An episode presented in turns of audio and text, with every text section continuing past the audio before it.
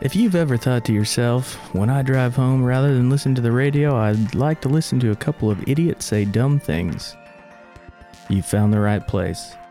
The 48 Off Podcast. What is it? Who is it about? Well, This podcast is about absolutely nothing, yet everything at the same time.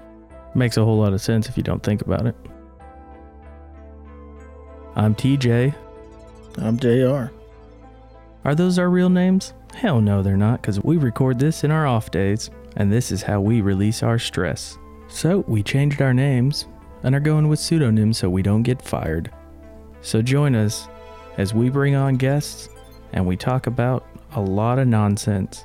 Sometimes it's funny, sometimes it's serious, sometimes it's sad, but there's a hell of a lot of us making fun of each other for being idiots. So, this show is about how you can join us and get off in your free time. Let's get off together. I've gotten off twice since we started recording this trailer. I get off continuously. If you don't know what that means, click on episode one and find the f out. Then hold on to your butts. Because we make fun of just about everything.